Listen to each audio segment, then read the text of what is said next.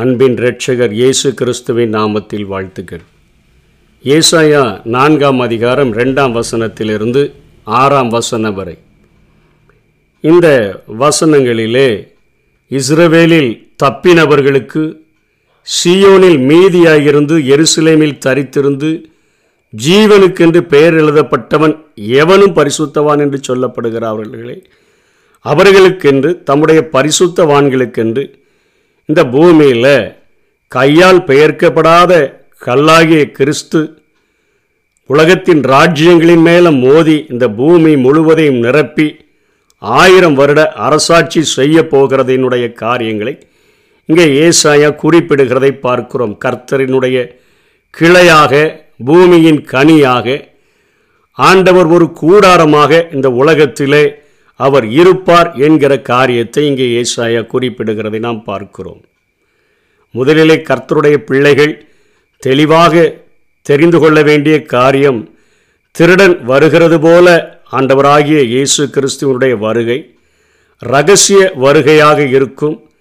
கர்த்தர் தாமே ஆரவாரத்தோடும் பிரதான தூதனுடைய சத்தத்தோடும் தேவ எக்காலத்தோடும் வானத்திலிருந்து இறங்கி வருவார் கிறிஸ்துவுக்குள் மறித்தவர்கள் முதலாவது எழுந்திருப்பார்கள் பின்பு உயிரோடு இருக்கிற நாமும் என்று சொல்லி இங்கே பவுல போஸ்தலன் குறிப்பிடுகிற காரியம் கிறிஸ்து தாமே அவர் ஒருவர் மாத்திரம் பிரதான தூதனுடைய சத்தத்தோட அவர் வரும்பொழுது இந்த பூமியில் ஆண்டவருக்கென்று பரிசுத்தமாய் தெசலோனிக்கேவில் சொல்லப்பட்டது போல ரட்சணியம் என்கிற தலை சீராவை அணிந்தவர்களாய் விழித்திருக்கிறவர்களாய் பகலுக்குரியவர்களாய் ஆண்டவரோடு கூட நெருங்கி ஐக்கியத்தில் இருந்து அவருடைய வருகையை எதிர்பார்க்கிற சபையாகிய அந்த மணவாட்டியை ஆண்டவர் மத்திய ஆகாயத்திலே சேர்த்து கொள்வார். அவர்களுக்கென்று பிரதிபலன்கள் அங்கே கொடுக்கப்படும்.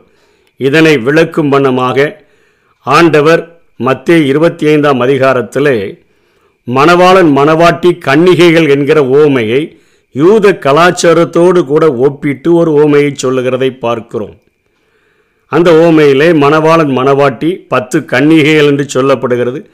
அந்த மணவாளனும் மணவாட்டியும் திருமணம் ஒரு பொதுவான இடத்திலே வைத்து நடந்த பின்பு மணவாட்டியினுடைய வீட்டிலே ஏழு நாட்கள் விருந்துகள் நடைபெறும். அதற்கு பின்பு மணவாட்டியை கூட்டிக் கொண்டு மணவாளன் தன்னுடைய வீட்டிற்கென்று வரும்பொழுதுதான் அந்த கன்னிகைகள் அவரை வரவேற்கிற ஒரு சம்பவமானது நடக்கும்.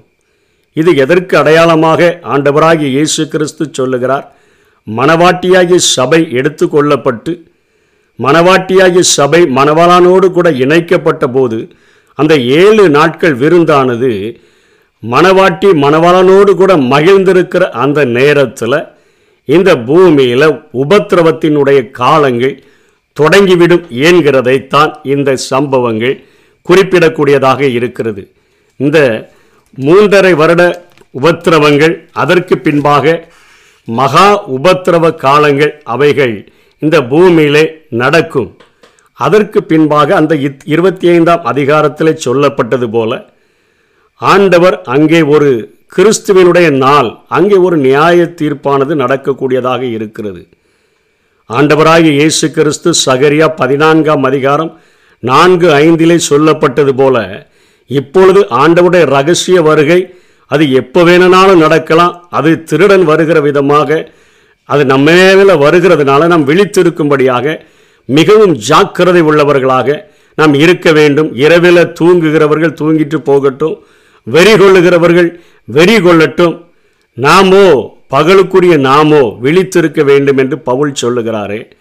அந்த காரியத்தில் நாம் எடுத்துக்கொள்ளப்பட்டோம் என்று சொன்னால் ஆண்டவராகிய இயேசு கிறிஸ்து கொலோசியரிலே சொல்லப்பட்டது போல மூன்றாம் வசன அதிகாரம் நான்காம் வசனத்தில் சொல்லப்பட்டது போல தம்முடைய பரிசுத்தவான்களோடு கூட அவர் தோன்றும் பொழுது இந்த பூமியில் இறங்கி வரும் பொழுது ஒரு அர்கமதான் என்கிறதான ஒரு யுத்தமானது நடக்கும்படியாக யோசபாத் பள்ளத்தாக்கிலே அதாவது யோவேலிலே சொல்லப்பட்ட அந்த காரியத்தில் நடக்கும் பொழுது அங்கே மிருகத்தையும் கள்ள தீர்க்கதரிசியையும் அதாவது ஏழு வருடங்கள் இந்த பூமியிலே அது அந்தி கிறிஸ்துவனுடைய ஆட்சி நடக்கும் பொழுது அந்த சிப்பு மாட்டியிருக்கிறவங்க மாத்திரமே விற்கவும் கொள்ளவும் கூடியதான அந்த மகா உபத்திரவ காலங்கள் நடந்து கொண்டிருக்கும் பொழுது அதில் இரத்த சாட்சியாய் மறுக்கிறவர்கள் சிப்பு மாட்ட மாட்டோம் என்று நிற்கிறவர்கள் அதில் இஸ்ரேவேலர்களே கிட்டத்தட்ட எல்லாரும் அத்த அத்தனை வைராக்கியமாக இருக்கிற அந்த நாட்களிலே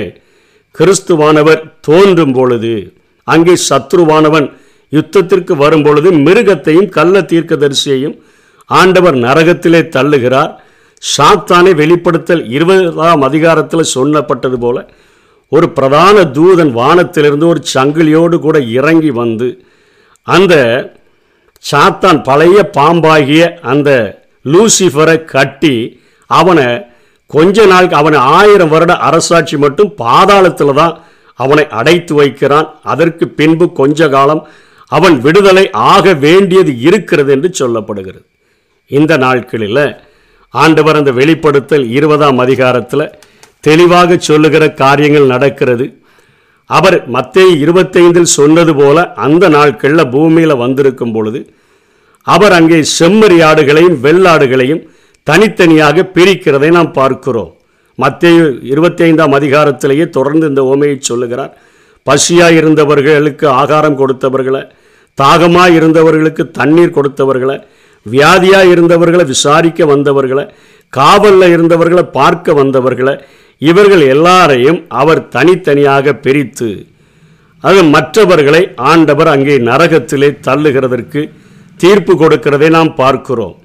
இப்படிப்பட்ட பிரிக்கப்பட்டவர்களும் அந்த நாட்களிலே அவர்கள் ஆண்டவரோடு கூட ஆட்சி செய்யும்படியாக இருக்கிறார்கள் என்று சொல்லப்படுகிறதை பார்க்கிறோம். இருபதாம் அதிகாரம் நான்காம் வசனத்திலே நான் சிங்காசனங்களை கண்டேன் அவைகளின் மேல் உட்கார்ந்தார்கள் நியாய தீர்ப்பு கொடுக்கும்படி அவர்களுக்கு அதிகாரம் அளிக்கப்பட்டது இயேசுவை பற்றிய சாட்சியின் நிமித்தமும் தேவனுடைய வசனத்தின் நிமித்தமும் சிரச்சேதம் பண்ணப்பட்டவர்களாகிய ஆத்துமாக்களையாவும் ஆத்துமாக்களையும் மிருகத்தையாவது அதன் சொரூபத்தையாவது வணங்காமலும் தங்கள் நெற்றிகளிலும் தங்கள் கைகளிலும் அதன் முத்திரையை தரித்து கொள்ளாதவர்கள் கொள்ளாமல் இருந்தவர்களையும் கண்டேன்.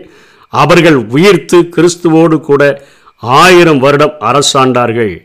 அந்த முத்திரை பதிக்காததுனால சிரச்சேதம் பண்ணப்பட்டவங்க அழிக்கப்பட்டவங்க இரத்த சாட்சியாய் மறித்தவர்கள் இயேசுவை பற்றிய சாட்சி நிமித்தம் தேவனுடைய வசனத்தின் நிமித்தம்லாம் சிரச்சேதம் பண்ணப்பட்டவர்கள் அந்த உபத்திரவ காலத்தில் மகா உபத்திரவ காலத்தில் அழிந்தவர்களும் உயிரோடு கூட எழுந்து கிறிஸ்துவோடு கூட இந்த உலகத்தில் ஆயிரம் வருட அரசாட்சிக்காக அவர்கள் வைக்கப்பட்டார்கள் என்று எழுதப்படுகிறது. முதலாம் உயிர்த்தெழுதலுக்கு பங்குள்ளவன் பாக்கியவானும் பரிசுத்தவானுமாய் இருக்கிறான் இவர்கள் மேலே இரண்டாம் அதிகாரத்திற்கு மரணத்திற்கு அதிகாரம் இல்லை இவர்கள் தேவனுக்கும் கிறிஸ்துவுக்கும் முன்பாக ஆசாரியராக இருந்து அவரோடு கூட ஆயிரம் வருஷம் அரசு வாழுவார்கள் என்று சொல்லி இங்கே ரகசிய வருகையையும் கிறிஸ்துவனுடைய இரண்டாம் வருகை வெளிப்படையாக ஒளியோமலையிலே தோன்றி கிறிஸ்துவே செம்மறியாடுகளையும் வெள்ளாடுகளையும் பிரிக்கிற அந்த நியாய தீர்ப்பு நடந்த பின்பாக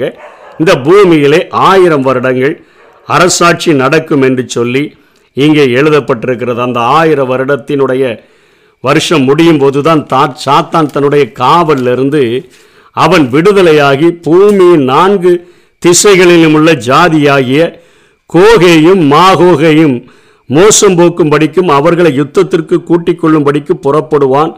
அவர்களுடைய தொகை கடற்கரை மணல் மணலத்தனையாக இருக்கும் அவர்கள் பூமி எங்கும் பரம்பி பரிசுத்தவான்களுடைய பாளையத்தையும் பிரியமான நகரத்தையும் வளைந்து கொண்டார்கள். அப்பொழுது தேவனாலே வானத்திலிருந்து அக்கினி இறங்கி அவர்களை பட்சித்து போட்டது என்று பார்க்கிறோம்.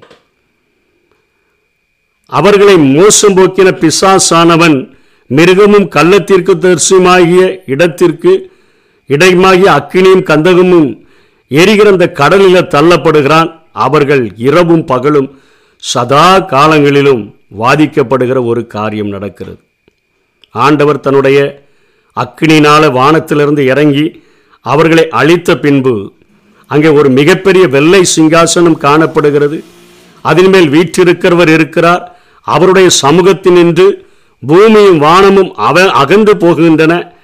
மரித்துராகிய சிறியோரையும் பெரியோரையும் தேவனுக்கு முன்பாக அதுக்கப்புறம் தான் கடைசி நியாய தீர்ப்பானது நடக்கிறது ஆயிரம் வருட அரசாட்சிக்கு பின்பாக கோகே மாகேகு யுத்தத்தில் மிருகமும் கள்ள தீர்க்கதரிசியும் தள்ளப்பட்ட அந்த நரகத்திற்கு சாத்தான் தள்ளப்பட்ட பின்பாக மரித்தோராகிய சிறியோர் பெரியோர் எல்லாரும் எல்லாரும் எழுந்திருக்கிறாங்க. அவங்க அங்கே ஆண்டவர் புஸ்தகங்கள் திறக்கப்படுது ஜீவ புஸ்தகம் என்கிற புஸ்தகம் ஞாபக புஸ்தகங்கள் இவைகளெல்லாம் திறக்கப்படும் பொழுது மரித்தோர் தங்கள் தங்கள் கிரியைகளுக்கு தக்க நியாய தீர்ப்படைந்தார்கள். சமுத்திரம் தன்னிலுள்ள மரித்தோரை ஒப்புவித்தது. மரணமும் பாதாளமும் தங்களிலுள்ள மரித்தோரை ஒப்புவித்தன. யாவரும் தங்கள் தங்கள் கிரியைகளின்படியே நியாய தீர்ப்படைந்தார்கள். அப்பொழுது மரணமும் பாதாளமும் சேர்ந்து அக்கினி கடலிலே தள்ளப்பட்டன.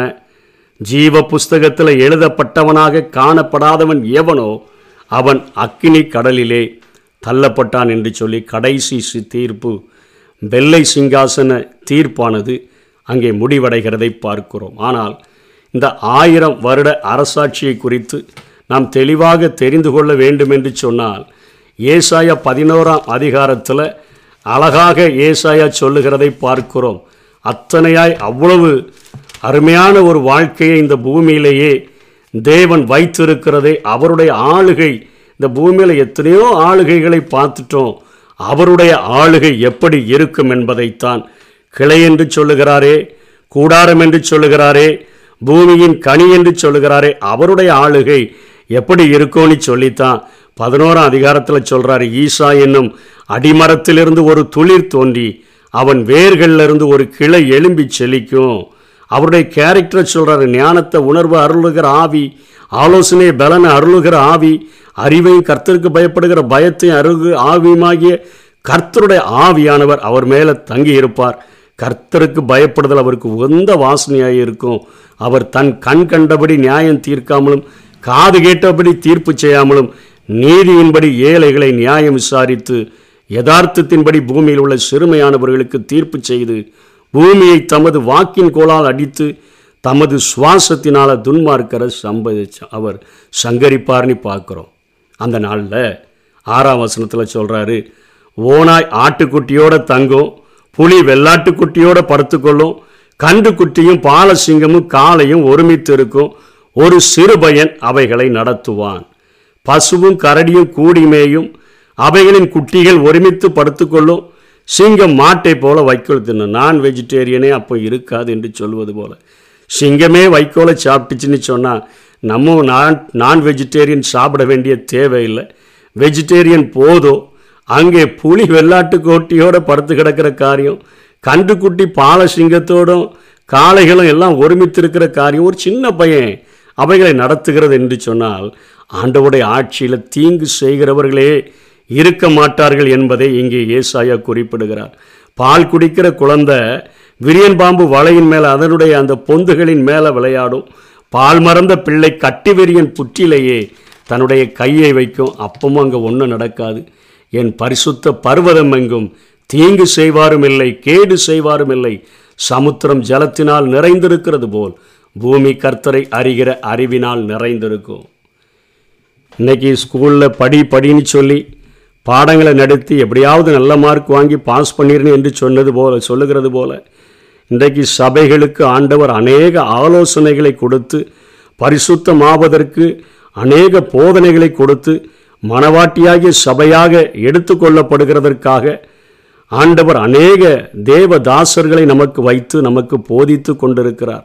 வலுவாதபடி நம்மை காக்கவும் தம்முடைய மகிமையுள்ள சன்னிதானத்திலே நம்மை மாசற்றவர்களாய் நிறுத்துகவும் வல்லமை உள்ளவர் நம்மோடு கூட ஒவ்வொரு நாளும் போராடி கொண்டிருக்கிறார். இதிலேயே நம்ம சரியாக அந்த எக்ஸாமில் பாஸ் பண்ணுகிறது போல் பாஸ் பண்ணிட்டோன்னு சொன்னால் அவருடைய ரகசிய வருகையில் மத்திய ஆகாயத்தில் நாம் எடுத்துக்கொள்ளப்படுவோம் ஆனால் எடுத்துக்கொள்ளப்படலைன்னு சொன்னால் டுட்டோரியலில் சேர்ந்து படிக்கிற மாதிரி திரும்ப ஒரு வாய்ப்பு கொடுக்கப்படுகிறது. அது உபத்திரவ காலம் மகா உபத்திரவ காலம். அதில் சத்ருவினுடைய ஆளுகையை ஏற்றுக்கொண்டானால் சிப்பு கொடுக்கப்படும். அறுநூற்றி அறுபத்தி ஆறு என்று சொல்லுகிறார்களே. பதினெட்டு லக்கமாக இருக்கக்கூடிய பதினெட்டு டிஜிட் இருக்கக்கூடிய அந்த கார்டு நம்பரை நம்முடைய உடம்பில் செலுத்தி விடுகிறார்களே. அதை பொருத்தி கொண்டோன்னு சொன்னால் ஆண்டவரை மறுதளிக்கிறவர்களுக்கு மாத்திரம்தான் அது கொடுக்கப்படும். அவர்கள் நிச்சயமாக நரக தண்டனையை அனுபவிப்பது உறுதி. அதில் வைராக்கியமாக இருந்து ஆண்டவருக்காக கிறிஸ்துவின் நிமித்தமும் அவருடைய வசனத்தின் நிமித்தமும் இரத்த சாட்சியாய் மறித்தா மாத்திரமே நமக்கு ஒரு மிகப்பெரிய ஒரு பரலோக ராஜ்ய வாழ்வு கிடைக்கும் ஆகவே அந்த ஏழு ஆண்டுகள் தெளிவாக இந்த பூமியில் உள்ளவர்களுக்கு தெரியும். இந்த ஏழு ஆண்டுகளில் சரியா உபத்திரவத்தின் காலம் முடிஞ்சிடும் அப்போ கிறிஸ்துவனுடைய இரண்டாம் வருகை இருக்கும் என்று தெரியும். ஆனால் ரகசிய வருகை எப்போ இருக்குன்னே தெரியாது. திருடன் வருகிற விதமாக வருகிறபடினால நம்ம ரொம்பவும் விழிப்போடு கூட ஜாக்கிரதையோடு கூட இருக்க அழைக்கப்பட்டிருக்கிறோம். இன்னைக்கு காலாட்களோடே ஓடும்போதே நம்ம இழைத்து போவோம் என்று சொன்னால் குதிரைகளோடு கூட நம்ம எப்படி ஓட முடியும்? நம்ம சமாதான காலத்திலேயே அடைக்கலம் தேடினால் வயிற்று வலிக்கும் தலைவலிக்கும் போய் ஜோமணி ஜோமணி இந்த இம்மைக்காக மாத்திரம் கிறிஸ்துவை பின்பற்றுகிறவர்களாக இருந்தோம் என்று சொன்னால் சமாதான காலத்திலேயே இந்த உபத்திரவத்தை என்னால் தாங்க முடியலன்னு சொல்லி நம்முடைய சரீரங்களில் எழும்புகிற வேதனைகளுக்கும் பிரச்சனைகளுக்கும் மாத்திரமே ஜபிக்கிறவர்களாக இருந்தோன்னு சொன்னால் யோர்தான் பிரவாகித்து வருகிற ஒரு காலம் வரப்போகிறது. கிறிஸ்துவனுடைய அந்த ரகசிய வருகலை எடுத்துக்கொள்ளப்படலைன்னு சொன்னால் பிரவாகித்து வருகிற அந்த யோர்தான் பிரவாகித்து வருகிறது போல வருகிற ஒரு மிகப்பெரிய உபத்திரவ காலத்தில் நம்ம எப்படி தாக்கு பிடிக்க முடியும்? ஆகவே கொடுக்கப்பட்ட இந்த கிருபை நாட்களில் அவருடைய பாதத்தை இறுக பிடித்து கொண்டு ஆண்டவரே நீங்கள் ஆண்டவரை உமக்குள்ளாக மறித்தவர்கள் முதலாவது எழுந்திருப்பார்கள். உயிரோடு இருந்தோன்னு சொன்னால் நாங்களும் மறுரூபமாக்கப்பட்டு அந்த மத்திய ஆகாயத்தில் நாங்கள் உம்மை சந்திக்கணும். மணவாட்டியாகிய மணவாட்டியாக நாங்கள் அந்த திருமணத்தில் மோடு கூட இணைக்கப்படணும். நீர் தருகிற வெகுமதிகளை பெற்றுக்கொள்ளணும். ஏழு ஆண்டுகள் கழித்து இந்த பூமியில் வரும்பொழுது பரிசுத்தவான்களோடு கூட தோன்றுவார் நீ போட்டிருக்குத. அவைகள் நாங்களும் உங்களோடு கூட நாங்கள் வரணும். இந்த ஆயிரம் வருட அரசாட்சியையும் நாங்கள் பார்க்கணும் ஆண்டவரே. எங்களுக்கு நீங்கள் இப்போவுமே அப்படிப்பட்ட கிருபைகளை தாங்கினி நம்ம ஜெபிச்சா நிச்சயமாக ஆண்டவர் நம்மை கைவிடாதபடி நம்மை பாதுகாப்பார். அப்படிப்பட்ட கிருபைகளை தேவன் நமக்கு தந்தருள்வாராக. ஆமை பிரதான துதன் காலம் முழங்கு. பரமன் ஏசு வருவார். பரமன் ஏசு வருவார்.